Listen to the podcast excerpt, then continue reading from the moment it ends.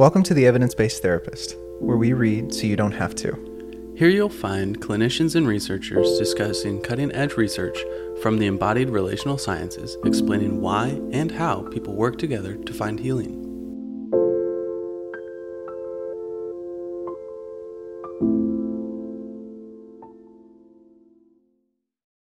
Hey, welcome back to the Evidence Based Therapist, where we read so you don't have to, with a nice little footnote parenthetical. parenthetical that says, We would love it if you do.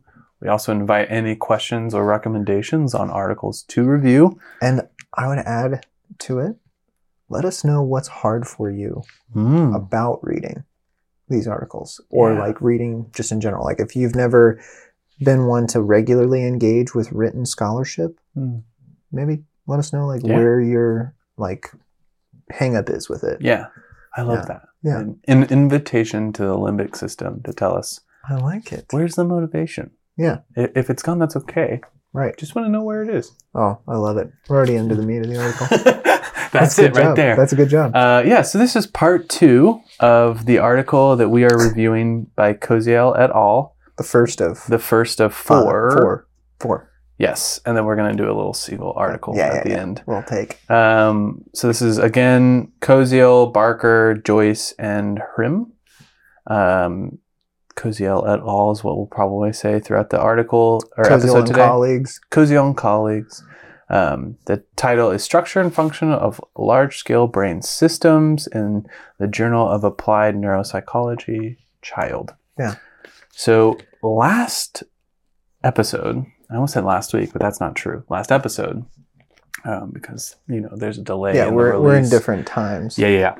Um, last episode, we sort of introed this article, talked about how Koziol and his colleagues are looking to create a structure and an understanding in the field of neuropsychology of how does this large system called the brain, with many different parts and systems and subsystems, organize itself to best meet the needs of day to day life. Mm.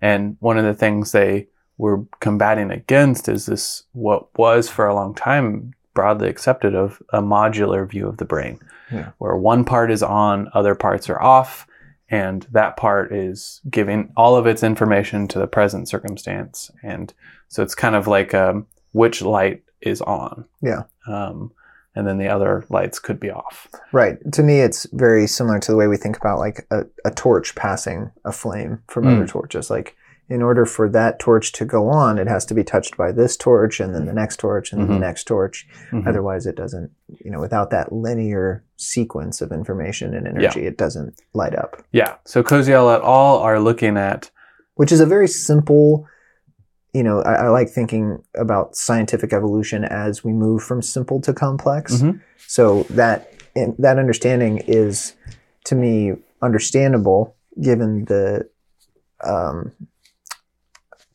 the complexity of the systems we were using to inquire about how the brain worked. yeah. So Yeah. it makes a lot of sense. Yeah, I feel like that's the common structure of any sort of developing thought is that it has to start too rigid and then Too get linear, nuanced yeah. and then it, there's a grounding and then it gets nuanced and then there's so now we have three parts and we have to nuance the relationship between one and two and two and three and then One and three, and then it builds and yeah. So Koziol et al. are on this kind of um, kind of front end work of where are we going now in neuropsychology? Now that we know that it's not linear, yeah. how do we conceptualize and imagine a functional system such as the brain? Yes. Yeah. So then their kind of um, construct or structure of the brain is to, based on neuroimaging studies and lots of neuropsychological analysis, they're proposing seven large brain, sca- large scale brain structures that then have subscale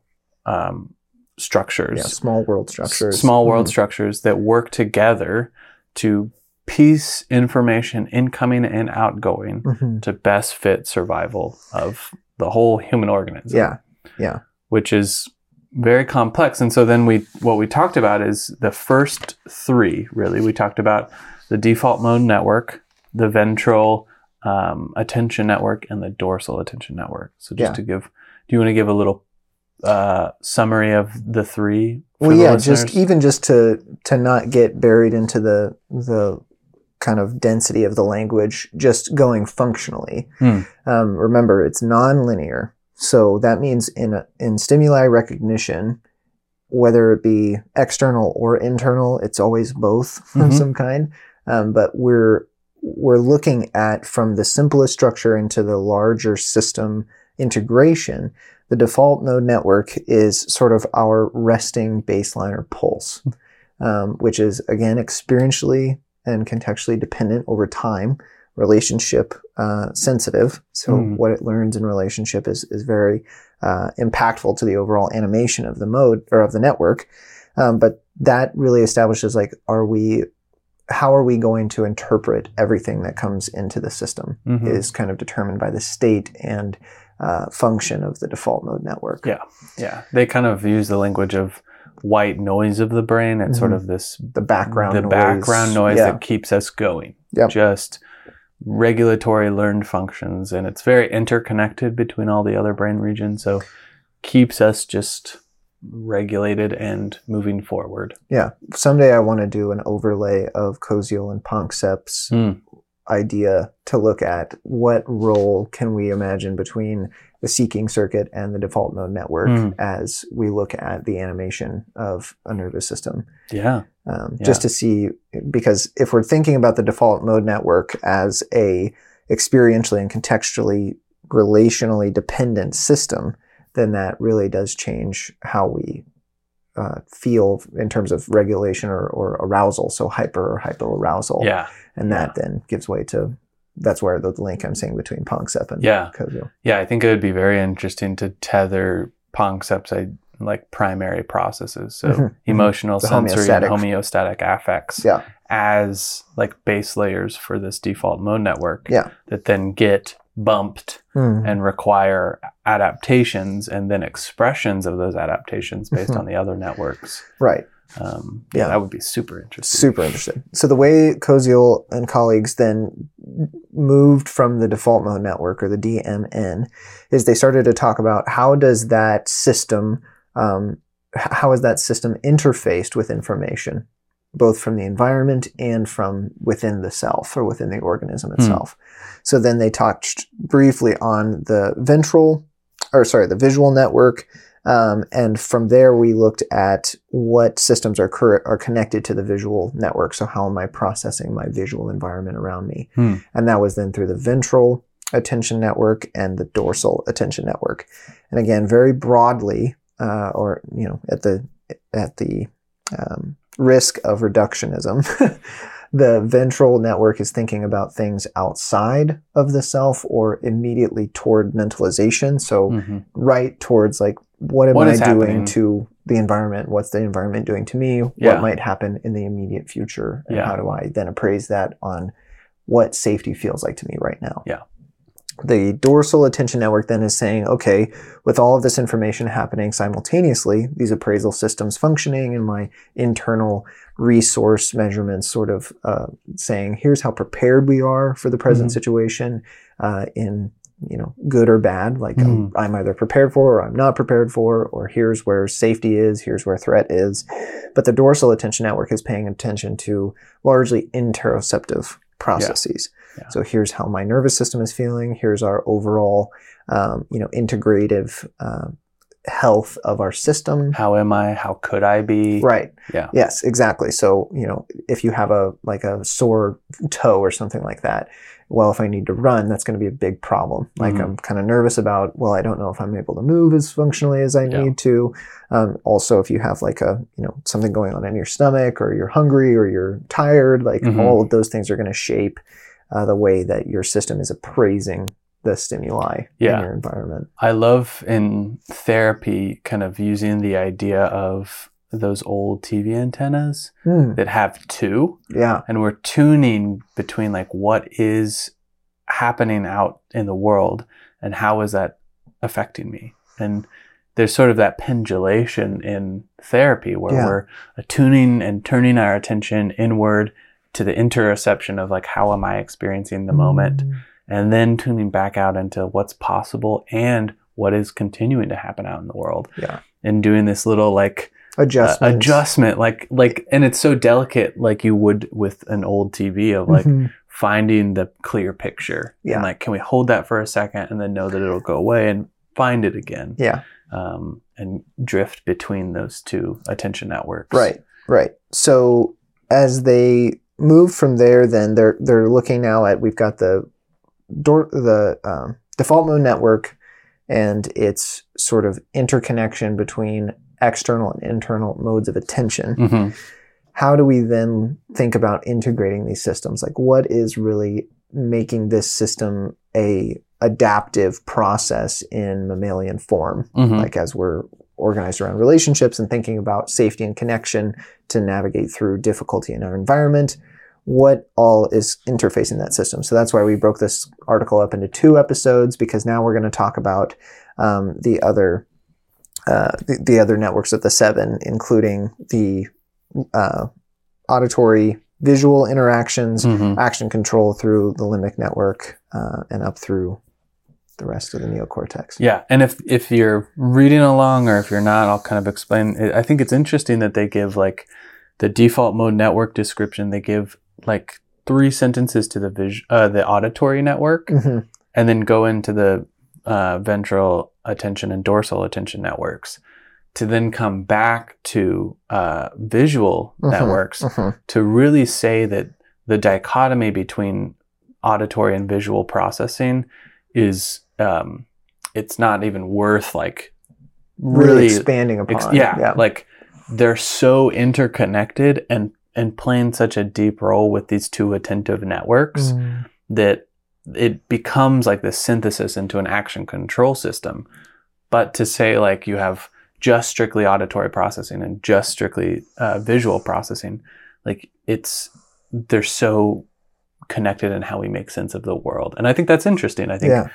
you know there's a beauty to in therapy doing work of just like focusing on what you hear focus on Mhm. what you see but then realizing that so much of our meaning made in the world is a very interconnected synthesis on why we are paying attention to what we hear and we see Yeah. as prime agents of detection for safety and threat Yeah, and I think as we're as we're thinking about um, these systems as functionally um, healthy or quote unquote normal. So this is talking about how a system works when all of the things are hooked up in the way that they need to be and Mhm. functioning in the way that they need to be. Um, people of hearing and uh, sight have the capacity to integrate these two very sensitive systems um, and in so doing make sense of their environment you'll see this like if you hear a plane Mm. in the sky the first thing you're going to come aware of is that there's this low hum that seems to be approaching so you're Mm. now increasing and your your head is going to start to turn and you Mhm. know you're going to start to look up and start to see oh i think that's a plane so it's in the sky so i need to look up and now i'm looking around to see where um, that plane might be and what Hmm. shape it is Mhm. um, that's again those two systems working together to more accurately pinpoint the location of that stimuli and to further appraise its proximity to you. Yeah. Your context is going to matter a lot then like if you're in a uh, militarized zone the presence of an airplane might be much more threatening than if you're in a non-militarized zone where you're just hearing oh there's a plane. That's Mhm. cool. What kind of plane is it? Mhm. like you're just looking around. You know automatically that the information is less threatening and therefore you don't need to activate into oh this could be really bad Yeah. Yeah. And the authors don't go into like depth about it, but they do bring up ADHD as like an interesting Yeah, anomaly I that like that. utilizes the this integration of auditory and visual interactions in attention and action control. yeah So then like looking at and and really they're just citing works in which this visual and auditory integration is in some way functionally impaired yeah and that there's imaging studies of that. and that you can really associate impaired functioning of the systemic you know disintegration across the uh, disorder spectrum oh From- yeah, yeah. they talk about it from autism to schizophrenia Memory and- lapses. yep Yeah.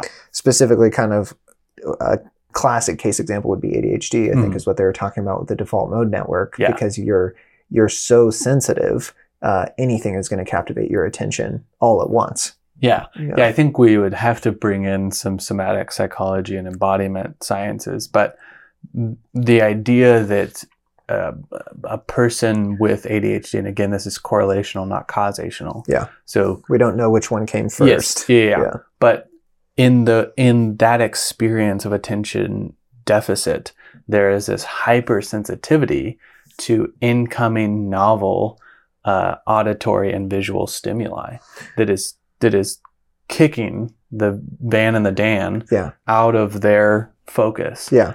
But then, and it's so fascinating. I have a lot of clients who come in and talk about this new kind of like um, phenomenological experience that's being talked a lot about in the ADHD world of this hyper focused.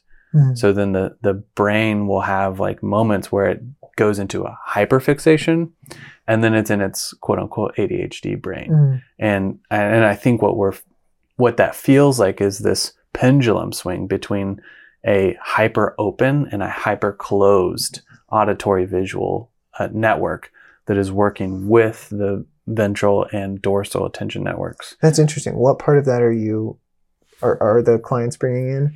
Well, they're they they talk about um, and you know you'll see this on TikTok or, yeah. or different people on like Instagram or social media talk about this like well I have hyperfixations, I have hyperfocus. So like sometimes I get hyper focused on doing the dishes and I forget that the spaghetti's boiling over and I I'm so hyper focused on what I'm doing that I'm inattentive in my mm. attention towards this other stimulus. So in that, that you're you're conceptualizing then a hyper I think this is the word that you just used, but the hyper open or hyper closed.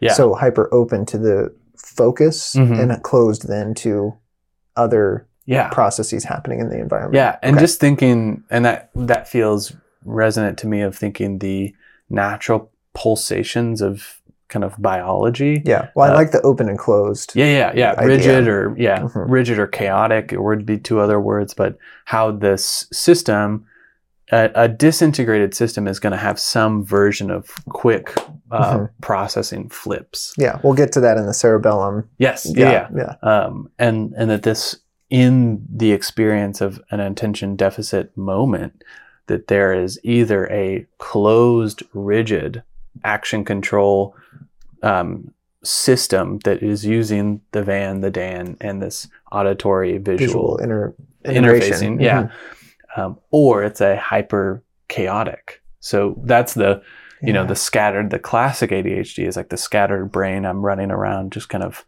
I'm caught in every wind and wave. Yeah. Um, Not exclusively focused on one stimuli mm-hmm, or the other. Mm-hmm. Yeah. And I think that's fascinating. The, the idea that that action control is not something that is just like a willpower of the thinking brain yeah, the top down dominance. Yeah, yeah, yeah. Mm-hmm. you just need to like know that this is important. It's mm. like, well, you know that it's important through experiential learning that engages your visual and auditory systems mm. that combines with your attention networks. And it's that integration that then eh, what we're going to go on to talk about connects with these other systems of learning. Yeah. Your limbic system. And yeah. Can we, let's take a little loop on memory. Okay. With this because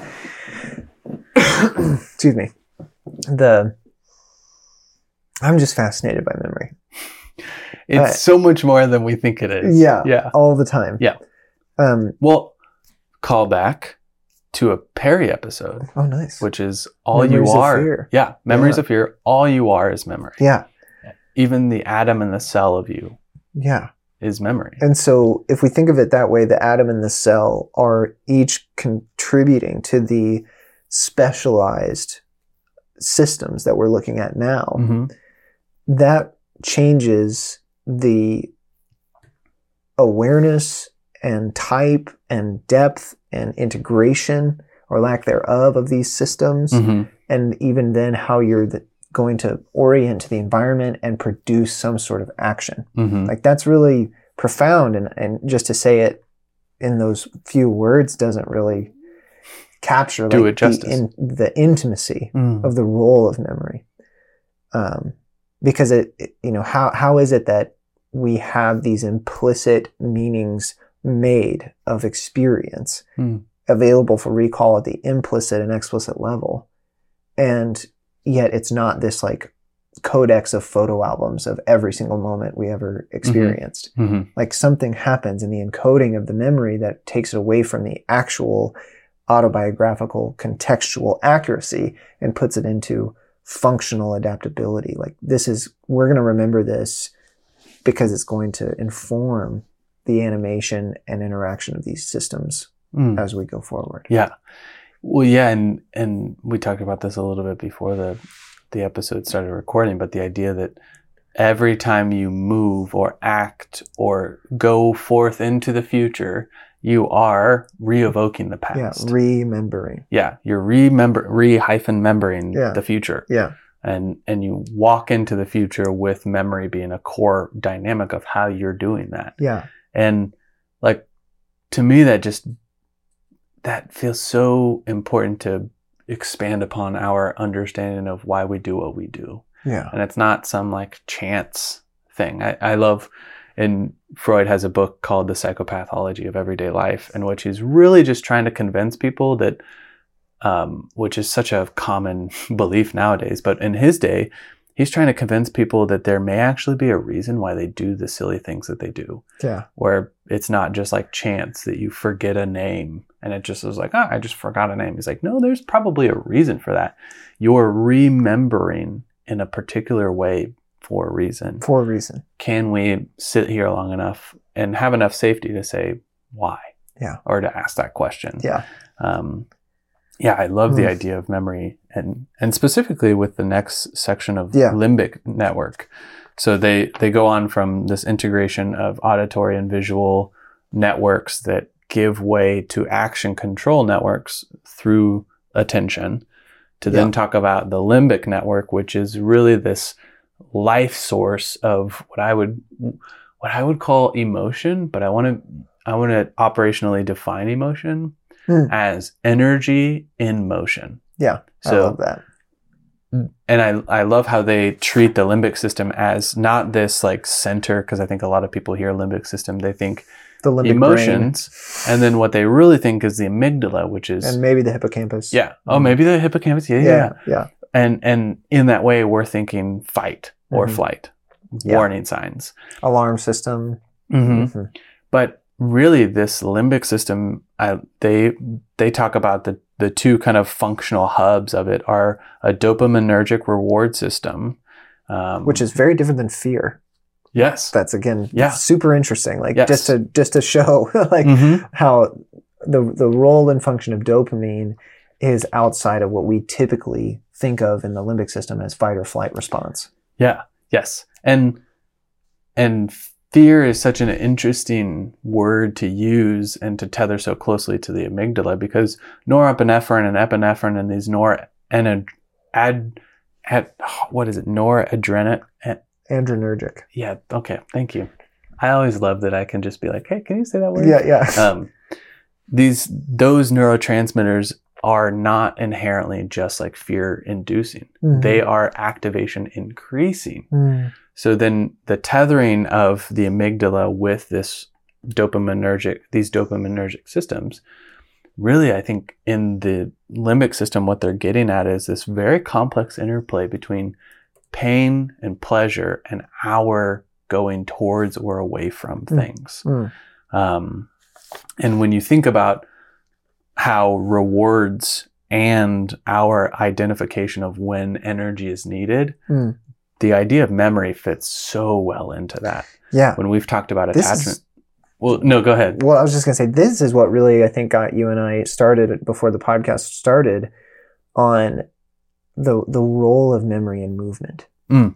Because it we don't think about it, and that to me again just highlights how how skewed our our conceptualization of memory usually is. That oh, it's actually a conscious recall of an experience. That's when you remember. Yeah, and it, it's explicit, articulated memory that usually has kind of like a picture or in your autobiographical. Yeah, very very much a visual experience internally. And the closest thing I think culturally we get to where we can imagine what implicit memory looks like is like the deja vu experience, Mm, where it's like I don't know how I know about this, but I know Yeah. about this, or like I I've been here before. Yeah. I remember this. that's like the closest phenomenon of internal realization that you have memories that you can't access hmm that are informing your awareness and movement in a space. hmm But that is just the tip of the iceberg when it comes to implicit embodied memory. And that's where when we talk about the motivation and mobilization systems of the brain and its animation of our physiology in the body, we're looking at constant processing of lived experience. I love that. The constant processing and like a river. Like it's always Yes. going. always going and and flowing between mountains. Yeah. And that we don't get to decide the mountains. We Yeah. are just flowing through them. Yeah. um, in this collective of energy that is my body and where I remember how to go places that I've been before. Yeah. Yes. And- that's totally it. I I think uh, we were playing around with different metaphors to use around how do we communicate to listeners that these systems, uh, like especially this limbic system, Hmm. it's not on I like or the off. limbic network that they talk Oh about. yeah, the That's- limbic uh, network. I yeah, like yeah. that, The yeah. Lin. Yeah, yeah, Ellen. Yeah. Um, the limbic network is not on or off. yeah. but that it is it is a it is always a part of the processing it's just how much is it a part and when we think about something like attachment styles you can see where my brain goes to like someone getting jump scared Hmm. like walk around the corner somebody jumps out at me as like a joke Worst person on earth. worst person on earth maybe throw a punch i don't know I don't know. i don't know it's an autonomic limbic system reaction it's not my fault Yeah.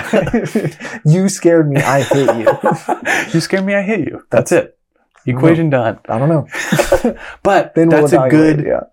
Yeah, that's a good scenario to to look at how these functional hubs will these functional networks and their their respective hub hubs will um, funnel energy Mm. in certain directions. Whereas, like, yeah, some some people would go into a limbic motivational activation of fight that taps into their sensory motor networks, tunes their attention into threat, throws a punch, and we have like a strategy born. Yeah. We also have people who their systems still maintain the activation of the energy in the limbic system, but they functionally shift that energy into procuring more information first. This to me goes into the the reward processing component of the of the limbic network.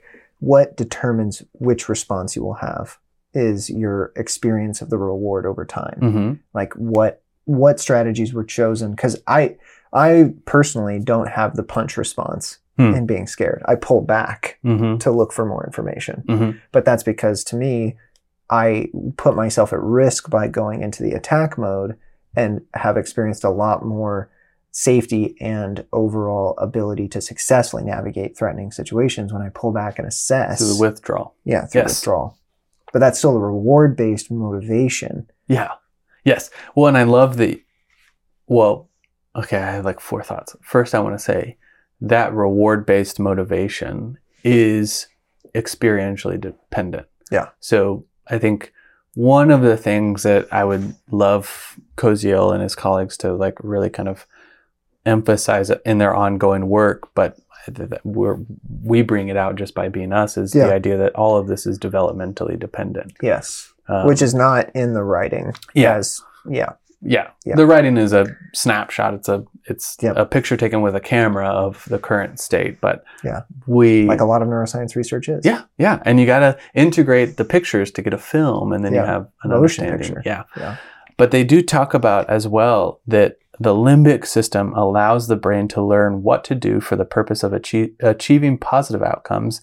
And it teaches the cerebral cortex what not to do to avoid negative outcomes, Mhm. which I think is such an teaches interesting the cerebral cortex Yes. So the limbic system of what to do teaches the cerebral cortex what not to do. And which is, I find that so fascinating when we start to talk about the language of story and state Mhm. of what's the story we're telling ourselves about what is happening in the world. Yeah. And a core component of how we get to those stories is our emotional expression or lack thereof in a certain direction. Mhm. So, like for clients, talking about like the emotions of and the stories we tell ourselves of like, well, I can't go there. Yeah. Because I you know, I can't express myself. I can't express my emotions. And it's okay. That story of not going there, of avoidance, of inhibition is based on memory. Mm. And it's a memory of a time where that expression wasn't safe. Yeah. I'm curious if we could explore if this is the exact same, if we can tune those attention networks Yeah. to see if this is the exact same as the past, or if there's slight differences in what we're queuing up with our vision and our auditory and felt sense with maybe we could take a risk and try something Mhm. different. Mhm. Then learning a new, either positive or negative experience, and we have learning templates. Yeah.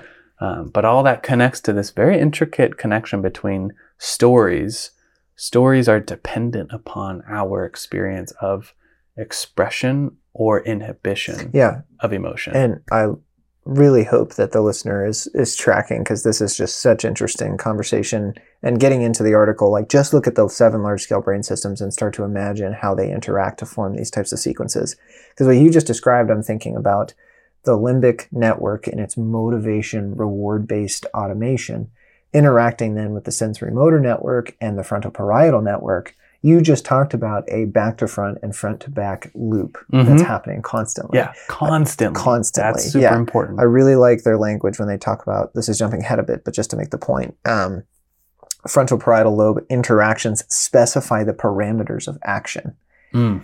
I love that. This is this is getting into the frontal parietal is the most neocortical region in the large scale brain systems that they talk about. Yes. Yeah. So in that you have a top down reference to a bottom up motivation Mhm. to specify the precision Mhm. of the movement. That's really interesting. Yeah. Like that's looking at okay, so the the the brain is so dynamic in how it's interacting with the lived environment that it's saying, okay, I feel this motivation coming up and this action getting ready to create effect.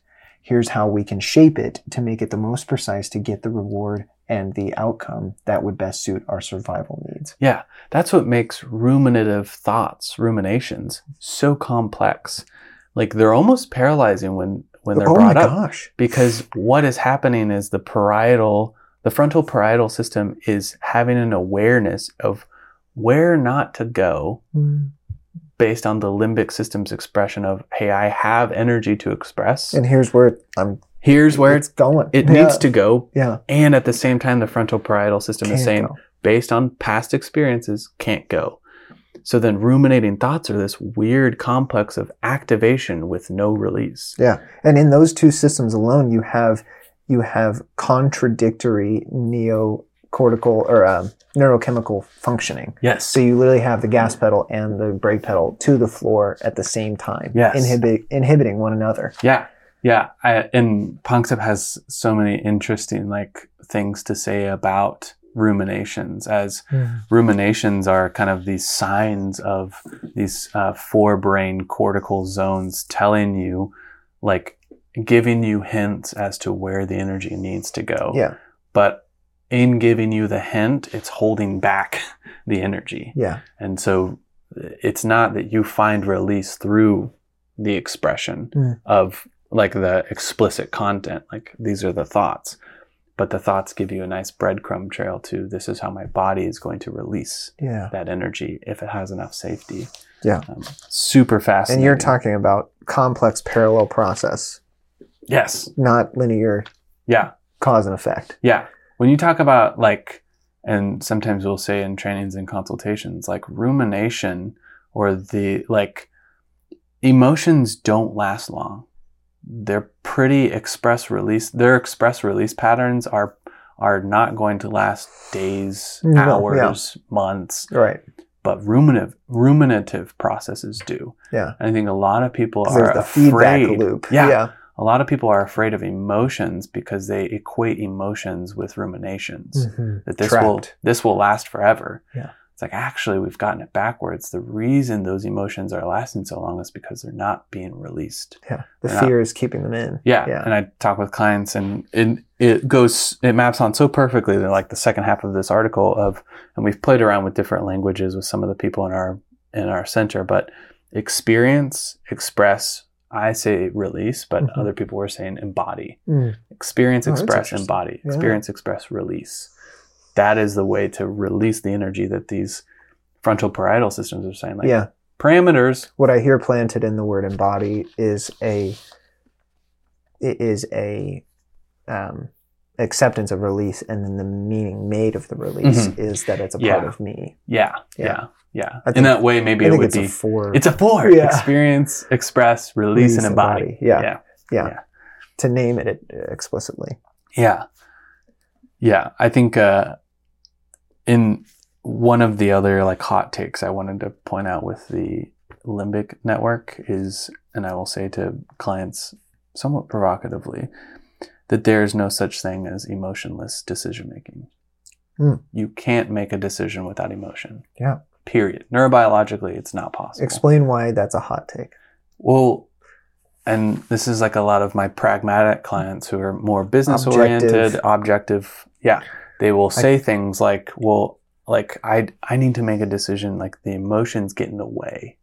The emotions will like cloud my thinking and I need to be very objective and precise and I need to know what I'm doing when I'm doing it. Yeah. And so any decision, if emotion is a part of the decision making, it's seen as. Maladaptive. Yeah, maladaptive. It's Yeah. going to get muddy. It's going to Take, Take me us- away from my correctness or my precision, and it's going to make me not Mhm. get the outcome I want. Yeah. And usually I'm I'm having kind of a playful discussion about like what if that is still you basing that decision on Off the emotion. emotion? Yeah. Yeah, you have different motivations, energy and motion that are guiding you away from the expression of certain emotions to the expression favor of of, others. others. Yeah. Inhibited, very Mhm. conditioned. Mhm. Uh, and I mean that in terms of like energy conditioned. Like it's like a transformer on a telephone pole gets raw energy from city utilities and Mhm. have to condition it down to a consumable power Mhm. by the house that's that's feeding off the transformer. So it's like it's still a lot of energy and it's still happening, but it's just conditioning it down to what your and I, again that sensory motor network to specify the parameters of Mm. the action. Mhm. There's something to me about that language that is just so spot on to specify the parameters of the action. Mhm. That's still energy in motion, Yeah. but it's being Formed. conditioned and Yeah. formed or shaped Or very transform. transformed. That's exactly. good- yeah, yeah, yeah, yeah. Transformed to a very specific purpose. hmm Like it has to go into this Yeah. wattage. Yeah. Yeah. And I love that you brought up memory earlier. You got us. Yeah. Because, like, why do we transform it in the way that we do? Well, because it's worked in the past in some way based on our activation of emotion and our felt sense of its reward or punishment. Yeah. And there's so much more to this than you than you know. Like, Infinitely more. yeah, then then you know in your head of like, well, why do I do that? You're saying everything I do is based on my lived experience. I don't remember a time where this came up or where anything was even associatively similar. Mm. Your body does. hmm It, you know, to be in a truly novel environment is I mean, that's an existential crisis. Like your your you're it, it com- Potentially trauma. I mean, it is trauma, Positive or negative. Yeah, like there's no attuning, there's trauma. no way to process the experience you're having based on previous. I mean, hmm there's no you, you can't by the design of the mammalian organism you can't make sense of it Yeah. Yeah. I love the um this connects to me to what the sensory motor what a what an interesting function the sensory motor network provides in its templates of past bodily activation patterns. Yeah. Um, they talk a little bit about the cerebellum as like a refiner and producer of quote unquote programs yeah and these programs are uh, basically sensory motor activation patterns that have worked based on different inputs of Yeah. uh, auditory, visual, and attention stimuli. Yeah. Attentive stimuli. i love they use the sensory motor prediction Yes. Yeah. And in in what you're saying is sometimes I don't know I don't have all of the information to know what the environment is like. Hmm. But I have enough to to do a little bit of an activation of my body to try to get more stimuli from the environment to see what it's like. And this is where I think in some adaptive patterns of dealing with trauma, I mean, this, this it makes so much sense why people recreate experiences that are negative relationship patterns and stuff yes. because their system is trying to figure out like is this like the past do i need to do i need to go into strategy to stay safe Mhm. and in in these little micro expressions of how to be in the world based on these templates held in the cerebellum it's it's getting these little expressions of you know i need more information Mhm. well in the search for more information it it's also creating Yeah. and then we find ourselves in these situations of like why do i keep coming here why do i keep coming to these places where i don't like to be Yeah. it's like well your system is isn't sure where you are and so it's it has to do something This is interesting. I, I'm going to say my version of this, and I want you to see if it's similar to that because this reminds me of the first problem, the, Mm. the concept of the first problem that you and I have talked about Mm. before, where it's a theory of stimuli novelty and continued pattern animation Hmm. that I find myself in the same relationship pattern. That's a great example. Like, why do I keep getting into relationships with these types of people? I think there's one way of looking at that that would say, well, you're you're just going into into similar environments because your system has adapted to that allostatic normalcy. and uh, like adapted to or adjusted your attention to see hmm and to hear that environment Yeah, like you know, it's more predictable to you Mhm. than the other. I think there's another way of looking at it that says, well, perhaps there is an awareness of imprecision and inefficiency and sort of unfinished business within your physiology that says, I know I need to go back there. There's something I've yet to understand. And so I'm going to really just immerse myself in it again to try that's that first problem idea. Like I'm constantly using my first experience of the most my novel, first template my first template that I didn't, it didn't fit. Yeah. So I'm just gonna, I, if I find a situation where I might learn more about why it didn't fit, I'm gonna go to that. And Yeah. I'm gonna try to make it fit this time. Yeah. So that then all of the past will make more sense. Yeah. I mean, I think that feels. Yeah. And if there's a disintegration between the neocortex, the stories we're telling ourselves, and the experiences our bodies are having in the world, which is so connected to the sensory motor um, network, Yeah. then we will, our sensory motor network and these refined templates of behavior in the world will continue to try to get the neocortex's attention Yeah. until it says like i have a new network to propose to you a Oh, new story that needs to be created and i will keep refining this network until i get your attention. And that is such a i think i feel in this moment like i want listeners to know that our heart and like even playing with this concept is not anywhere close to shame. Hmm it's so towards adaptability and seeing how our brains are always trying to create more integrated stories of how we are navigating our world, and have both threat it. and safe Yeah. and safety. because with this with this systems understanding you see why like if i can tell a more integrated story of my past that means i'm going to be more prepared and resourced in the present and be able to predict safety versus threat in the future. In the future, yeah, so i'm going to really prioritize my storytelling of the past and its coherence I'm Mhm. going to try my best to find salience and you know a, a, a high degree of fitness between what I'm what sense I'm making of my past experience. Yeah. And if I have an opportunity to enact and try on a different way in the same memory network, I'm going to do it. yeah. And if if this is where we stress so much, like the attention, tuning those attentive networks, especially the dorsal network. Mhm. into what are these templates that the sensory motor network, the body has Yeah. for expressing and releasing Mhm. the energy that it is both receiving and holding. Yeah.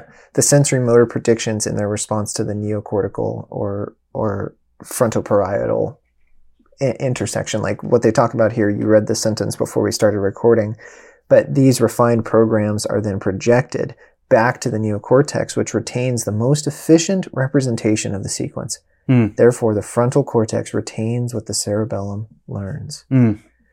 That front to back, back to front processing of current experience to lived experience to future prediction. Yeah. Yeah. Yeah. I mean, Present to past to future, future to past to present. like milliseconds. Yeah. So many loops of that work are happening in a millisecond. Yeah. And I think, you know, we joke around with different ways of saying that, like there's no such thing as the future in the past because it is fundamentally in the present. You Yeah. are re-evoking that Mhm. all right now. Mm-hmm.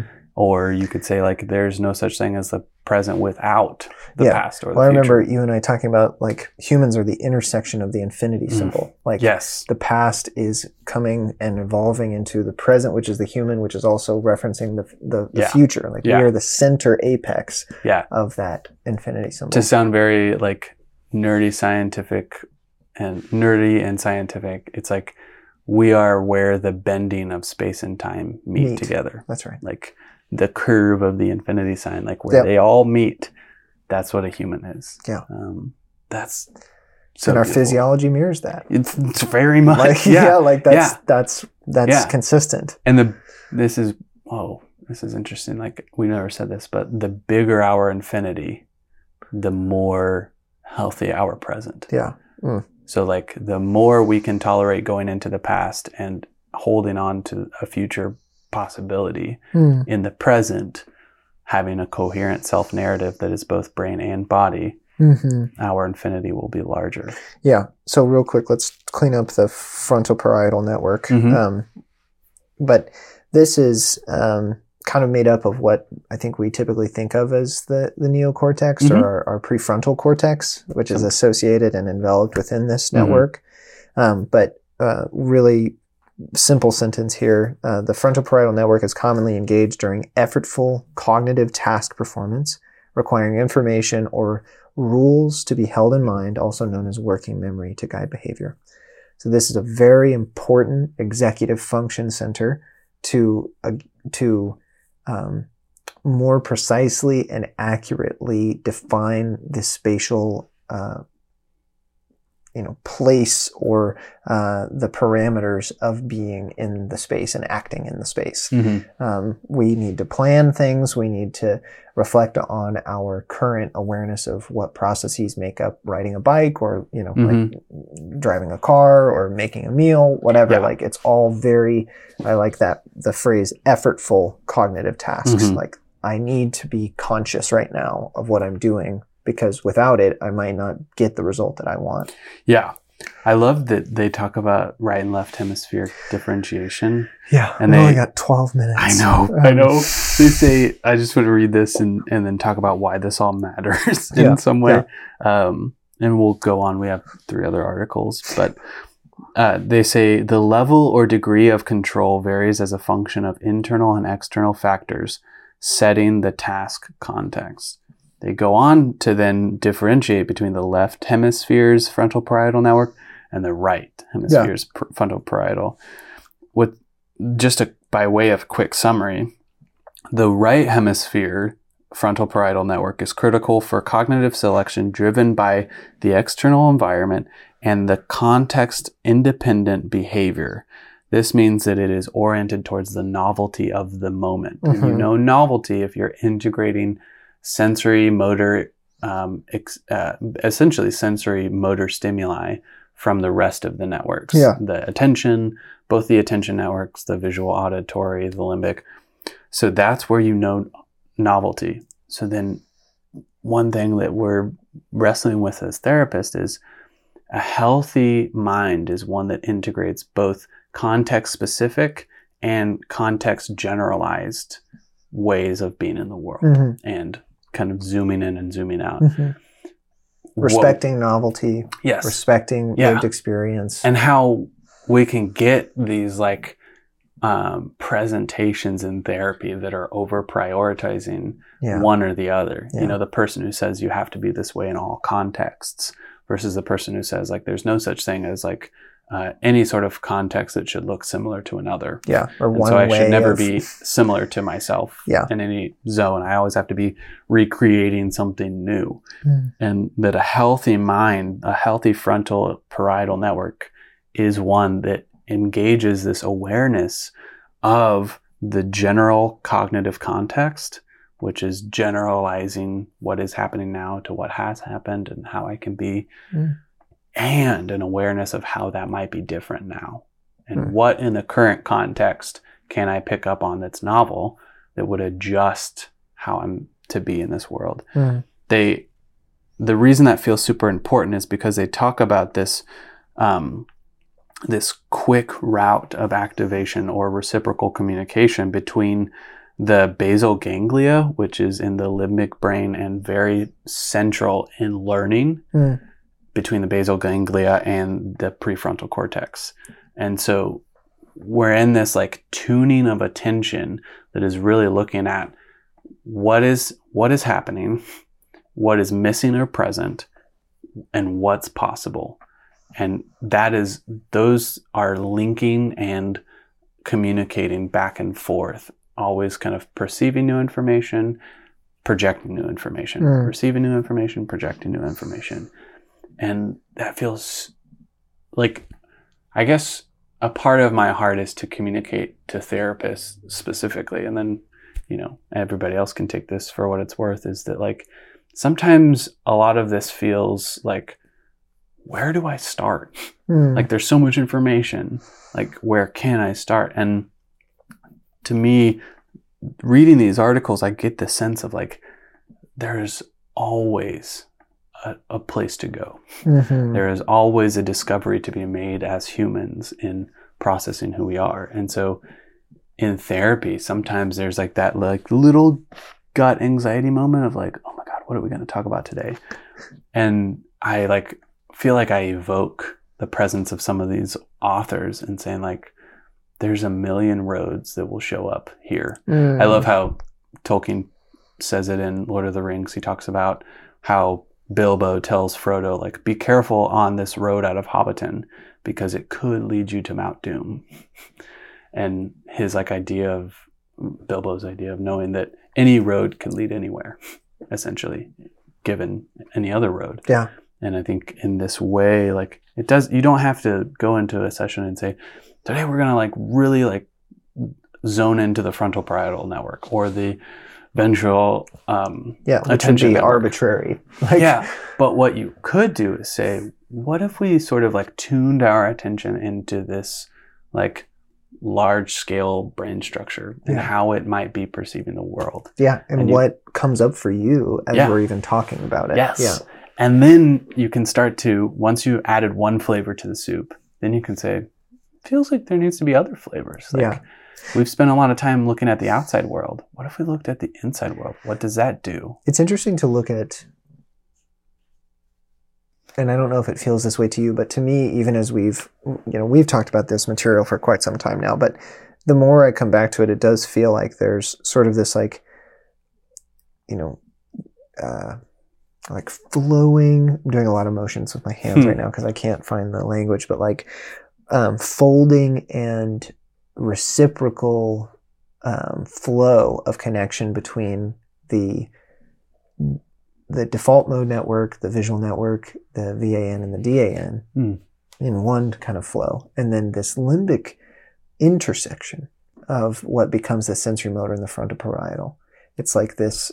I just imagine these two, like again, swirling, amorphous, like tumultuous, pulsating things Mm, connected through that motivation system that are just constantly referencing one another mm, and in so doing understanding the past as its relevance in the present Mm. uh, with the information of the Mm. frontal uh, here's how your uh, parameters look in Mm. the activation of this motivation yeah. Yeah. I love that. Again, for listeners, there's so much to talk about here. There's levels of discussion we could go on about any of these and all of these all at once. And yeah um, I think stick with us. Like if you if one percent is sticking that's amazing. Yeah. And if your Um, curiosity is stoked, like that's so amazing. Yes. Yeah. Yeah. Even one thing. Like, Yeah. Hold that. Yeah. Um, Just the default mode network. Like just spend some time, like a Yes. cup of tea, just thinking about, man, this is crazy. and befriending that part of you, knowing Yeah. when you're in your default autopilot, and then noticing that I that click, that like Activation. of oh, I'm out. Yeah. Now I'm in a different part of me. Oh, that's interesting. For what purpose? yeah. Yeah. Yeah. What did you notice? Ooh, Where are you now going? we're getting somewhere. Where have you been? Yeah. Yeah. Yeah. Hmm. Next week, we're going to look at part two or article two of this series. Yeah. Um, again, if, if you can, highly recommend reading these. Um, they are free, they're out there in the world. Uh, you could search Koziol's name. I think that's how I got it, but I also think ResearchGate, they're on ResearchGate. They. So Mm-hmm. um, read with us, continue to have these conversations, and we'll see you next episode. Good luck. We hope that you've enjoyed this podcast episode and that it will help you stay curious and create community around discussing the research that matters most to clinicians and researchers. If you're curious to learn more about something you heard today, check out our website at www.beyondhealingcenter.com and go to the Trainings tab for more information on our upcoming case conceptualization trainings and community events. You can also contact us by emailing trainings at beyondhealingcenter.com. If you want to stay connected, please subscribe to this podcast for more episodes. Leave us a review and follow us on social media by searching the Evidence Based Therapist Podcast.